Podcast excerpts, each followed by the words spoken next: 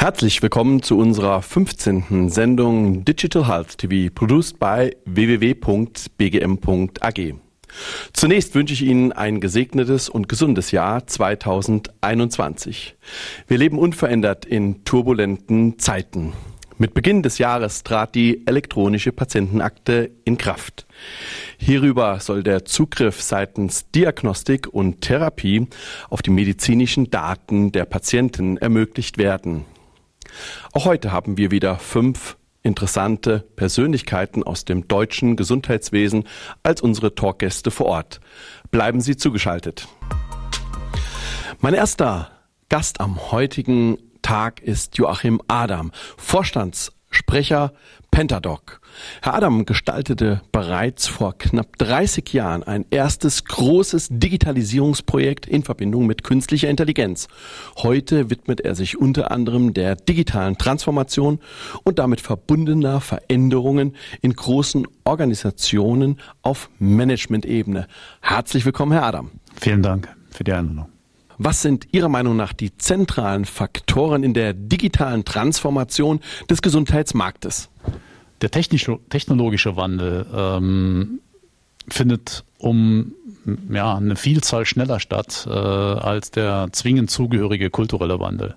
Und diese beiden Aspekte gilt es wirklich zwingend äh, miteinander zu synchronisieren. Und, und ein Aspekt dabei äh, ist, äh, nochmal sich intensiv mit dem Motiv auseinanderzusetzen. Was steckt hinter einem solchen Vorhaben? Dieses Motiv wiederum meinen Mitarbeitern transparent zu machen. Und dadurch entsteht eine ganz andere Form von Identifikation äh, mit diesem Vorhaben bei den Mitarbeitern. Und äh, aus unserer Sicht ist dies wiederum die Basis für einen nachhaltigen Erfolg eines solchen Vorhabens. Vielen herzlichen Dank. Danke. Der zweite Gast in unserer heutigen Sendung ist Alexander Gerlach, Senior Expert Deutsche Telekom Healthcare. Alexander Gerlach ist seit 2018 als Experte für medizinische Softwarelösungen im Bereich Emerging Business Strategy bei der Telekom Healthcare Solutions tätig. Herzlich willkommen, Herr Gerlach. Vielen Dank, Herr Professor Grün. Ich freue mich, dass ich hier sein darf. Welche Rolle spielt das Thema Digital Health bei der Telekom und was dürfen sich unsere Zuschauer unter ihrer Cloud vorstellen? Ja, das Thema Digital Health spielt bei der Telekom tatsächlich eine wichtige Rolle. Wir haben über 700 Experten, die im Healthcare-Markt unterwegs sind in den verschiedensten Bereichen. Vor allem fokussieren wir uns hier auf den Bereich Klinik-IT, auf ähm, IT-Sicherheit, auf E-Health, aber auch vor allem auf den Bereich Cloud. Und die Healthcare Cloud können sich unsere Zuschauer so vorstellen, dass die im Endeffekt aus unterschiedlichen Bausteinen besteht. Das heißt, auf der einen Seite basiert die Healthcare Cloud auf einer Public Cloud Lösung, unsere europäische Alternative sozusagen zu den Anbietern aus dem US-Markt. Die nennt sich bei uns die Open Telecom Cloud als Public Cloud Lösung. Auf der anderen Seite haben wir aber auch, ähm, auch historisch bedingt ähm, klassische Rechenzentrumsleistungen, die dann auf ähm, ja, sozusagen klassischer Virtualisierungslösungen äh, berufen. Ähm, und ja, bei uns nennt man das dann eben die Private Cloud. Vielen herzlichen Dank. Gerne. Mein dritter Gast der heutigen Sendung ist Claudia Gschwind, Gründerin und geschäftsführende Gesellschafterin Healthcore Partners. Die Healthcore Partners wurde soeben von der Wirtschaftswoche zu einer der besten Beratungen in der Gesundheitswirtschaft 2020 ausgezeichnet. Herzlich willkommen, Frau Gschwind. Vielen Dank und herzlichen Dank für die Einladung. In welchem Umfang beschäftigen Sie sich mit Digitalisierungsthemen? Unsere Kunden kommen ja aus vier Bereichen, nämlich dem pharmazeutischen Bereich, dem medizintechnischen Bereich, dem Biotech-Bereich und dem Klinikbereich. Äh, diese vier Bereiche haben natürlich ganz unterschiedliche Geschäftsmodelle und Digitalisierungsthemen. Und damit wir als Berater überhaupt erfolgreich tätig sein können und die Kandidaten finden für diese unterschiedlichen Kundengruppen, die ähm, fachlich und kulturell passen, ist es für uns als Berater ganz wichtig, dass wir die Metaebene sehr gut verstehen zwischen Politik, der Industrie, den Kostenträgern und den ähm, Kliniken. Und das ist natürlich eine Aufgabe, ähm, an der man permanent am Ball sein muss und wo man immer auf Augenhöhe mit den Kundenthemen sein muss, um entsprechend beraten zu können. Frau Geschwind, vielen Dank. Als nächstes darf ich Florian Hell, Leitung Marketing und Vertrieb Medisurf Bank bei uns begrüßen. Hell ist ausgewiesener Finanz- und Bankexperte, der seit vielen Jahren in der Gesundheitsbranche aktiv ist. Seit 2020 steht er im Dienste der Medisurf Bank und verantwortet hier den Vertrieb und das Marketing sowie das Bankgeschäft in Deutschland. Herzlich willkommen, Hell. Hallo, Professor Grün. Vielen Dank, dass ich hier sein darf. Warum und in welchen Bereichen beschäftigt sich die Medisurf Bank mit der Digitalisierung? Von der Digitalisierung sind wir zweierlei betroffen. Einerseits unser äh, Bankgeschäft natürlich, der Bankenmarkt ähm, ist schon seit Jahren online unterwegs. Das betrifft uns als Bank natürlich ähm, total. Und das Zweite, was uns betrifft, ist der Gesundheitsmarkt. Der Gesundheitsmarkt befindet sich durch die Digitalisierung im Wandel. Es sind ständig Neuerungen da. Und das bedeutet auch Neuerungen für unsere Praxen und Zahnarztpraxen, die wir betreuen. Und deshalb sind wir auf zweierlei Hinsicht davon betroffen. Vielen herzlichen Dank. Gern. Unser fünfter Talkgast in unserer heutigen Sendung ist Andreas Lenz, Vorstandsvorsitzender der BKK Pfalz.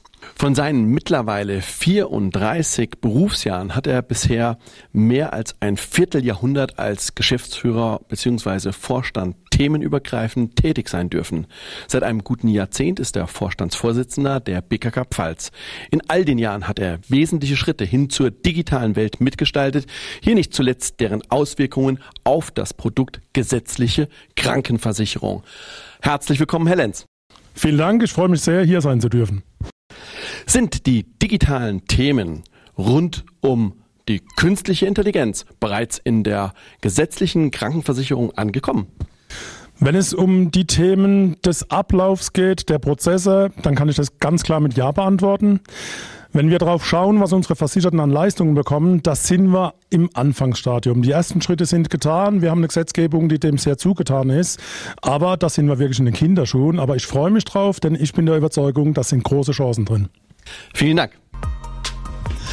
Lassen Sie uns zunächst einen allgemeinen Überblick über die Digitalisierung im Gesundheitswesen wahrnehmen. Herr Adam, wie verändert sich der Gesundheitsmarkt im Rahmen der Digitalisierung aus Ihrer Sicht? Nehmen wir mal die zwei Begriffe Digitalisierung äh, und Gesundheit äh, vorab, äh, gehören mittlerweile zu, zu, den, zu den absoluten Megatrends äh, unserer Gesellschaft. Die Kundenanforderungen, die damit einhergehen, äh, bewegen sich auf einem komplett anderen Niveau weil diese sind überwiegend durch Amazon und Co. geprägt. Die sind digitale Serviceerlebnisse, die, sage ich mal, für etablierte Player im Gesundheitswesen äh, noch nahezu fremd sind. Also den Kunden so massiv in den Mittelpunkt zu stellen. Aus unserer Sicht bedeutet es für diese etablierten Player im Gesundheitswesen einen, einen echten Paradigmenwechsel zu einer modernen Unternehmensform für äh, digitales Gesundheitsmanagement. Herr Gellach, welche Zukunftschancen räumen Sie den digitalen Gesundheitsanwendungen und den digitalen Pflegeanwendungen ein? Ja, ich glaube, die Zukunftschancen sind Stand heute wirklich gut. Ähm, wir erleben gerade einen Generationenwechsel, aber auch ein, ein Umdenken, das stattfindet in der Gesundheitswirtschaft. Stand heute haben wir tatsächlich zum ersten Mal einen wirklich neuen Markt im Gesundheitsmarkt, nämlich den der digitalen Gesundheitsanwendung. Und ähm, da stellen wir fest, dass tatsächlich ein, ein Umdenken stattfindet im Sinne von, dass man auch ähm, über Sektorgrenzen hinweg denkt und auch diskutiert. Und ich denke, nur so ähm, ja, können wir auch den, den Gesundheitsmarkt und den digitalen Gesundheitsmarkt nach vorne bringen. Wie beurteilen Sie die digitalen Gesundheitsanwendungen und auch die digitalen Pflegeanwendungen? Handelt es sich um wirkliche Meilensteine oder sind es eher Bausteine? Also ich denke, sie sind tatsächlich irgendwo beides. Ähm, gerade Meilensteine aus dem Punkt, den ich gerade eben schon angesprochen habe, nämlich dass wir tatsächlich jetzt einen, einen neuen Markt haben und diese Anwendungen auch äh, ein, ein Vergütungsmodell haben. Das heißt, ähm, es ist jetzt möglich, auch nachhaltig am Markt damit ähm, Geld zu verdienen, was ähm, ja, Jahre davor einfach nicht möglich waren und sich unterschiedliche Anbieter da die Zähne ausgebissen haben. Ich denke, gerade auch vor dem Hinblick ähm, der digitalen Pflegeanwendung, ich glaube, wir wissen alle, dass in der Pflege ähm, sehr, sehr viele administrative Prozesse vorhanden sind, die einen Pfleger einfach davon abhalten, seinen eigentlichen Job zu machen, nämlich sich um den Patienten zu kümmern. Und da haben wir ein Riesenpotenzial mit digitalen Pflegeanwendungen und smarten Lösungen, den Pflegern tatsächlich unter die Arme zu greifen und sie wieder fokussieren zu lassen auf den eigentlichen Job, nämlich sich um den Patienten zu kümmern. Frau Geschwind, Sie betreuen Kunden aus den unterschiedlichsten Bereichen. Bezogen auf die Digitalisierung, welche Herausforderungen haben Ihre Kunden? Es ist zu wenig Personal vorhanden, die die System- und Prozesslandschaft verstehen äh, und nicht nur verstehen, sondern auch für Dritte, und das sind meist externe äh, Berater, weil es die eigenen IT-Abteilungen nicht gibt oder weil sie es nicht stemmen können, tatsächlich abbilden können. Und dann muss dieses Personal auch noch die Prozesse organisieren und nach Möglichkeit standardisieren. Denn nur dort, wo äh, Prozesse standardisiert sind, kann man es auch digitalisieren und in einen größeren Gesamtkomplex stellen. Herr Lenz, welche konkreten Themen rund um die künstliche Intelligenz in der Versorgung der gesetzlichen Krankenversicherung sehen Sie in der Zukunft? Ich glaube, es gibt zwei Teilbereiche, die in der Zukunft auf uns zukommen. Der eine Teilbereich ist äh, der Bereich, wo heute schon lange Wartezeiten sind oder auch Personalmangel, beispielhaft in, in der Psychotherapie oder auch in der Krankengymnastik. Heute haben wir die Situation, auf einen Krankengymnastentermin wartet man sehr lang, dann hat man sechs oder zwölf Einheiten und dann ist man mit seiner äh, Rekonvaleszenz wieder auf sich allein gestellt. Beispielhaft könnte man da über Spielkonsole, solche Systeme gibt es schon, Spielkonsole, die Übungen vom Krankengymnast zu Hause nochmal mit der Kamera nachverfolge und hat dann Effekt. Zweites großes Thema, es gibt heute nach einem Schlaganfall oder auch nach schweren Unfällen, wo zerebrale Erkrankungen vorliegen, das Problem, dass kognitive Fähigkeiten nicht mehr hergestellt werden. Das heißt, es sind Menschen, die können nicht mehr einkaufen gehen, weil sie es einfach nicht mehr verknüpft bekommen. Es gibt aber heute kein Angebot. Wer soll das bezahlen, dass da jemand mit den Leuten einkaufen geht? Die Lösung ist, eine virtuelle Realität, eine Anwendung anzubieten, damit in der virtuellen Realität, äh, Realität jemand einkaufen geht und damit auch die Verknüpfung wieder dieser Themen äh, auf sich vereinen kann und dann auch wieder gesund wird und wieder in der Lage ist, am Leben teilzunehmen. Hell, wir haben gehört, welche Herausforderungen Kliniken, aber auch Krankenkassen in Bezug der Digitalisierung haben. Sie betreuen Heilberufler und das in den unterschiedlichsten Bereichen. Welche Trends sind aus Ihrer Sicht die entscheidenden und was bewegt den Heilberufler am meisten?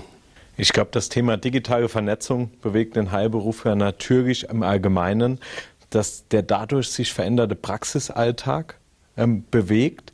Ähm, verängstigt auch einige an der einen oder anderen Stelle und der dadurch resultierende Wandel in den Strukturen ähm, des Gesundheitsmarktes.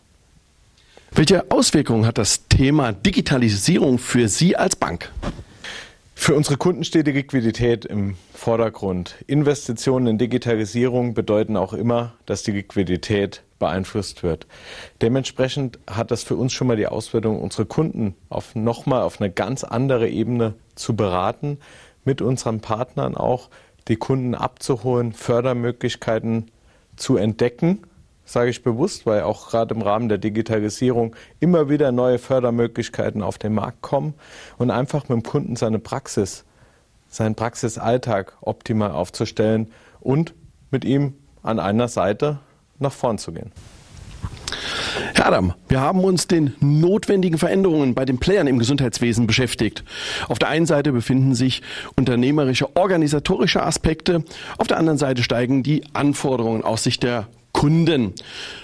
Was ist die wichtigste Voraussetzung, die es aus rein rationaler, aus technologischer und natürlich auch aus emotionaler und aus kultureller Sicht? Okay, rein, rein rational ähm, haben natürlich tatsächlich Player wie Amazon, Check24 äh, oder Apple ähm, stehen, stehen oder sind für mich Paradebeispiele für, für eine konsequente Kundenzentrierung. Und ähm, diese Kunden, äh, diese konsequente Kundenzentrierung ist äh, aus unserer Sicht auch eine exzellente Basis ähm, für, für eine wirklich sinnvolle digitale Transformation. Gehen wir mal konkret in die Projektebene hinein. Sie haben sicherlich nicht nur mit idealtypischen Rahmenbedingungen zu tun, dass die Unternehmen ganzheitlich, digital, kulturell und auch organisatorisch eine Reife mitbringen. Wie sieht's im Alltag aus? Ja gut, der Alltag besteht ja zunächst mal tatsächlich einerseits aus einer gewissen Individualität, wenn ich es wenn ich's sinnvoll angehe, äh, aber zwangsläufig definitiv aus einer nicht zu unterschätzenden Komplexität. Und ähm, diese Komplexität gliedern wir oder wir empfehlen, diese Komplexität auf, auf drei Ebenen zu, zu, zu gliedern. Äh, das ist einerseits der, der wirklich digitale, eher technisch geprägte Reifegrad, im zweiten der organisatorische Reifegrad und im dritten dann der kulturelle Reifegrad. Was ziemlich neu ist, dass all diese drei Ebenen tatsächlich die gleiche Wichtung einnehmen und sinnvoll miteinander verzahnt sind. Äh, und, und durch diese, diese Verzahnung dieser Themen habe ich tatsächlich am Ende des Tages in der Praxis auch die Chance, wirklich punktgenaue Services oder Lösungen anzubieten. Herr Gerlach, Cloud-Lösungen und Datenhaltung in Europa, Deutschland sind das eine. Erfolgsentscheidend letzten Endes ist die Umsetzung.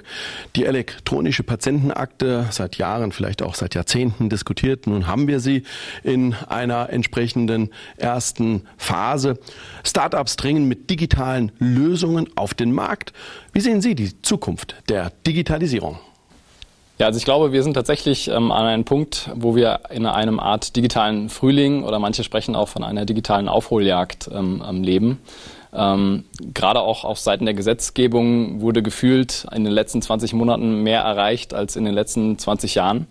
Und ich finde es enorm wichtig, dass ähm, auch klare Ziele, auch wenn sie herausfordernd sind und ähm, zeitlich auch ähm, ja, kritisch sind, ähm, gesetzt wurden. Und ähm, hier ist es einfach wichtig, dass wir sozusagen diese erste Version der elektronischen Patientenakte, die aus meiner Sicht ein wichtiges zentrales Instrument ist, um, für, um die Digitalisierung voranzutreiben, nun auch mit ähm, sinnvollen Services auch ergänzen und die sozusagen auch weiterentwickeln. Und da ist es ähm, enorm wichtig, dass sich auch die Telematikinfrastruktur in eine offenere Architektur hin entwickelt und auch die Standardisierung und Schnittstellenfrage da ähm, weitergetrieben wird. Und ähm, das erreichen wir auch nur, indem wir eben, wie hier in dieser Runde, gemeinsam diskutieren und gemeinsam über Sektorgrenzen hinweg ähm, ganzheitlich denken. Frau Geschwind, was kann und muss Gesundheitspolitik aus Ihrer Sicht leisten, damit auch in Zukunft zum Beispiel Krankenhäuser ihren Versorgungsauftrag gut erfüllen können? Vor allem muss der Gesundheit generell, dem Gesundheit als Gut, eine höhere Wertschätzung von der Politik entgegengebracht werden. Das geschieht einerseits natürlich durch die höheren Gehälter, längst überfällig für die Pflegekräfte, andererseits aber auch durch höhere Klinikbudgets. Eine Klinik kann nicht ausschließlich nur nach ökonomischen Gesichtspunkten geführt werden. Das ist einfach ähm, sehr schwierig möglich. Bereits in den vergangenen Jahren mussten einige Krankenhäuser schließen, nicht zuletzt wegen wirtschaftlichen oder auch beispielsweise personellen Gründen heraus, beispielsweise weil entsprechende Fachkräfte nicht akquiriert werden konnten. Wird die Digitalisierung zu weiteren Schließungen führen? Und die nächste Frage, wer wird zu den Gewinnern und wer wird zu den Verlierern vor dem Hintergrund der Digitalisierung gehören? Also der digitale Reifegrad einer Klinik wird in Zukunft ganz entscheidend sein, ähm, welche Ärzte und welche erfolgreichen Ärzte man in die Klinik tatsächlich bekommt. Das ist eines der Hauptentscheidungskriterien, insbesondere für die jüngere Ärztegeneration. Die Nase vorne haben da die universitären Einrichtungen und die Schwerpunktzentren, die teilweise einfach mit eigenen Programmen die äh, jüngere Ärzteschaft ködern äh, und die auch ganz spezielle äh, Weiterbildungsangebote und äh, spezielle Personalentwicklungsmaßnahmen anbieten. Hell, wenn diejenigen unter den Kliniken, die gerade in der Digitalisierung vorangehen, für die jungen Mediziner immer interessanter werden, wie sieht es dann mit dem niedergelassenen Bereich aus? Wie verändert sich dadurch das Thema Existenzgründung. Dies auch unter dem Aspekt, dass hierfür ein gutes betriebswirtschaftliches Know-how und ein gewisses unternehmerisches Denken notwendig ist, was letzten Endes über Erfolg oder über Misserfolg entscheidend ist. Ja, das Thema Existenzgründung verändert sich. Das merken wir in der täglichen Beratung. Ähm, gerade weil Betriebswirtschaft Know-how heute im Studium immer noch Medizinstudium Nebensache ist und wenn nur am Rand beantwortet oder behandelt wird, ähm, geht es darum, Übernahmen, Existenzgründe noch genauer zu planen, noch genauer zu gucken, gerade bei der Übernahme, wie ist denn der Digitalisierungsstand der Praxis, die ich übernehme? Ähm, bei der Existenzgründung, was benötige, benötige ich denn, um einen erfolgreichen Praxisbetrieb zu starten. Und gerade in der Anfangszeit ist enorm wichtig, auch diese Investitionen am Anfang zu tätigen und gemeinsam ob das jetzt mit uns ist, natürlich sehr gern, aber auch mit anderen das Thema zu planen und in die Zukunft zu gehen. Deshalb, ja, es hat sich verändert.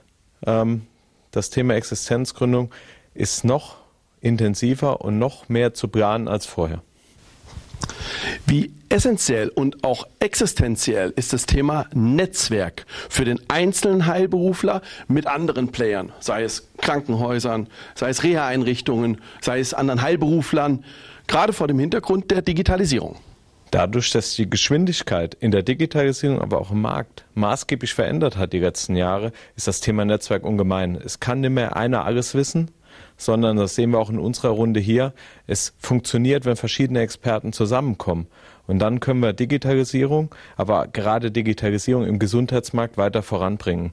Und das gilt für uns in der Runde, wie aber auch für den einzelnen Heilberufler in seiner Praxis oder in größeren Strukturen, wenn er schon zusammen ist, bis hin zu Praxisnetzen.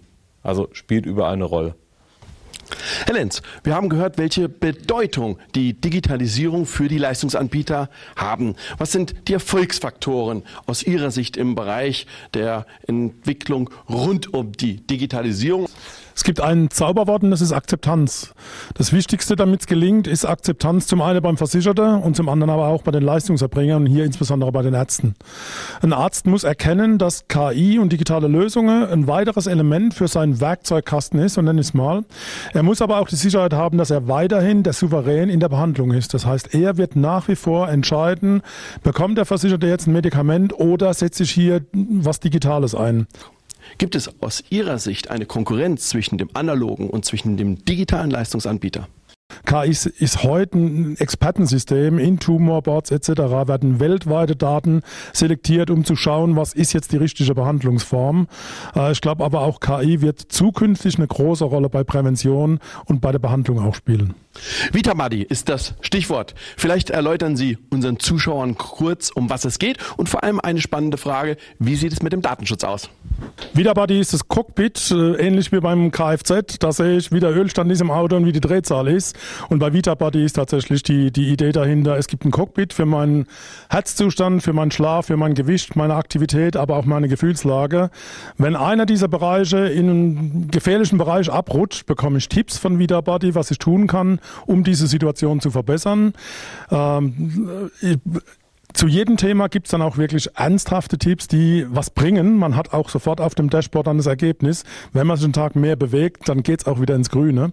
Äh, wir als BKK Pfalz haben keinerlei Zugriff auf dieses System. Das heißt, der Versicherte entscheidet, ich nutze diese App. Die Daten liegen in Europa in einem Rechenzentrum. Äh, und von daher, glaube ich, haben wir eine ganz gute Lösung gefunden. Lassen Sie uns zu unserer Schlussrunde kommen. Herr Adam, die Digitalisierung im Unternehmen fällt, wie Sie es beschrieben haben, auf der einen Seite mit technischen und rationalen Aspekten, auf der anderen Seite mit der emotionalen Bereitschaft, dies auch umzusetzen. Welche Ansatzpunkte gibt es, um möglichen Ablehnungen zu begegnen? Wird diese Frage wirklich äh, an dieser Stelle sehr gerne mal mit einem eindeutigen Statement äh, beantworten. Äh, und dieses Statement lautet, äh, dass insbesondere wir Berater äh, gut beraten sind, äh, auch zukünftig mit einer komplett anderen Haltung äh, unseren Kunden zu begegnen. Und der zweite Aspekt ähm, hat für mich mit Mut und Ehrlichkeit zu tun, sich dann auch nicht zu scheuern, diese, diese Wahrheit, die dann ans Tageslicht äh, tritt, ja auch ungeschönt äh, gegenüber dem Management äh, zu positionieren. Herr Gerlach, wir können die Sendung nicht schließen, um auch Sie auf das Thema Datenschutz anzusprechen. Wie positionieren Sie sich? Ja, das Thema Datenschutz und Datensicherheit spielt bei der Telekom eine sehr übergeordnete Rolle. Ähm, wir als Telekom betreiben zum Beispiel Europas größtes und modernstes Cyber Defense Zentrum in Bonn, wo wir ähm, tagtäglich und ähm, 365 Tage im Jahr unser Netz tatsächlich überwachen und ähm, da auch Millionen von Angriffen tagtäglich ähm, feststellen und abwehren. Ähm, und dieses Wissen, was wir hier in diesem Cyber Defense Zentrum sammeln, geben wir natürlich auch als Know-how an unsere Kunden als Services weiter. Hell, welches ist Ihr Fazit zu unserem heutigen Themenkomplex aus Sicht der Bank? Ich denke, Digitalisierung bedeutet Vielfalt. Digitalisierung bedeutet eine Chance für den Gesundheitsmarkt. Wir als Bank freuen uns, das sowohl äh, als Bank zu begleiten, aber auch mit unseren Kunden gemeinsam zu begleiten, gemeinsam die Chancen aus der Digitalisierung zu sehen. Ähm, wir stehen so im bei dem Thema, alles das, was wir heute gehört haben, kommt irgendwie auf uns als Bank auch zum Teil zu, weil wir finanzieren zur Seite stehen, beraten zur Seite stehen ähm, und gucken, macht die Investition und die Innovation auch Sinn für die einzelne Praxis. Deshalb freuen wir uns darauf, Digitalisierung langfristig im Gesundheitsmarkt zu begleiten und ja, vielen Dank. Herr Lenz, im Zusammenhang mit künstlicher Intelligenz sprechen wir auch von starker künstlicher Intelligenz. Das heißt, immer menschenähnlicher zu werden. Schwinden die Grenzen zwischen Mensch und Maschine derart, dass wir in ein paar Jahren sagen können, künstliche Intelligenzsysteme in Ihrem Hause sind gleichbedeutend bzw. gleichwertig wie der menschliche Kollege? Rein technisch müsste ich es mit Ja beantworten. Ich glaube, äh, wenn wir einen Test machen würden, würden wir alle nicht erkennen, habe ich jetzt einen synthetischen Bot am Apparat oder einen Mensch. Aber Empathie werden wir ganz schnell erkennen. Wir müssen nur die richtigen Fragen stellen. Also von daher bin ich überzeugt, wir brauchen empathische Mitarbeiterinnen und Mitarbeiter in Zukunft. Wir brauchen aber auch tatsächlich digitale Angebote. Ich träume davon, meinen Versicherten anbieten zu können, einen Medikamentenerinnerungsservice anzubieten. Das ist nichts, was ein Mensch machen muss. Das kann man tatsächlich über Alexa und Co. abbilden. Große Hürde ist Datenschutz, das müssen wir noch nehmen. Und auch da wieder der Appell, lassen wir doch bitte unsere Versicherten entscheiden, ob sie analog oder digital möchten. Aber das Angebot muss beides vorhanden sein. Das ist die Kunst in Zukunft. Frau Geschwind, im Frühjahr letzten Jahres standen die Menschen auf den Balkonen und haben den Medizinern, den Pflegekräften unter anderem Respekt gezollt und applaudiert. Man hat jedoch den Eindruck, dass sich nicht sonderlich viel verändert hat seitdem. Das haben auch zahlreiche Gesetzesinitiativen nicht unbedingt geschafft. Allerdings können wir als Bevölkerung auch nicht immer nach der Politik rufen. Was müssen wir als Gesellschaft, als Gemeinschaft leisten, damit Kliniken und Pflegeheime auch in Zukunft ihren Versorgungsauftrag wahrnehmen können? Die Politik kann den Rahmen vorgeben und ist richtungsweisend. Aber ob der Dienst am Menschen auch tatsächlich Wertschätzung erfährt, das ist eine Sache, bei der wir alle beitragen können und müssen. Ich glaube, eine der Hauptursachen für den Pflegenotstand ist mit Sicherheit die mangelnde Wertschätzung der, des Pflegeberufs. Das würde sich sicherlich ändern, wenn man mal verpflichtet wäre, in einer Klinik oder in einem Altenheim äh, tätig äh, zu sein. Dann wäre es sicherlich, wär, würde es sicherlich anders aussehen, was diese ähm, Wertschätzung ähm, anbelangt. Ein weiterer essentieller Punkt ist allerdings auch, dass zwar jeder die Gesundheit als das höchste Gut empfindet. Wenn es aber darum geht, tatsächlich für die eigene Gesundheit tiefer in die Tasche zu greifen und mehr zu zahlen, dann ist der Aufschrei groß. Das heißt, insgesamt müssen wir als äh, Gesellschaft die Gesundheit wieder höher bewerten. Ähm, und es gibt nur zwei Möglichkeiten. Entweder jeder Einzelne zahlt pauschal mehr oder wir arbeiten nach dem Verursacherprinzip, wo eben dann Risikogruppen wie zum Beispiel Raucher tatsächlich auch mehr einbezahlen. Und letztendlich ist es natürlich auch so, dass äh, der Druck auf die Politik mit den demokratischen Mitteln erhöht und ausgeschöpft werden muss. Herzlichen Dank an die Talkgäste unserer 15. Sendung Digital Health TV. Ich hoffe, wir konnten Ihnen wieder spannende und interessante Einblicke in die Digitalisierung unseres Gesundheitswesens geben. Bleiben Sie gesund, kommen Sie gut durch diese turbulenten Zeiten und ganz persönlich wünsche ich Ihnen gottesreichen Segen. Ihr Andreas Helmut Grün.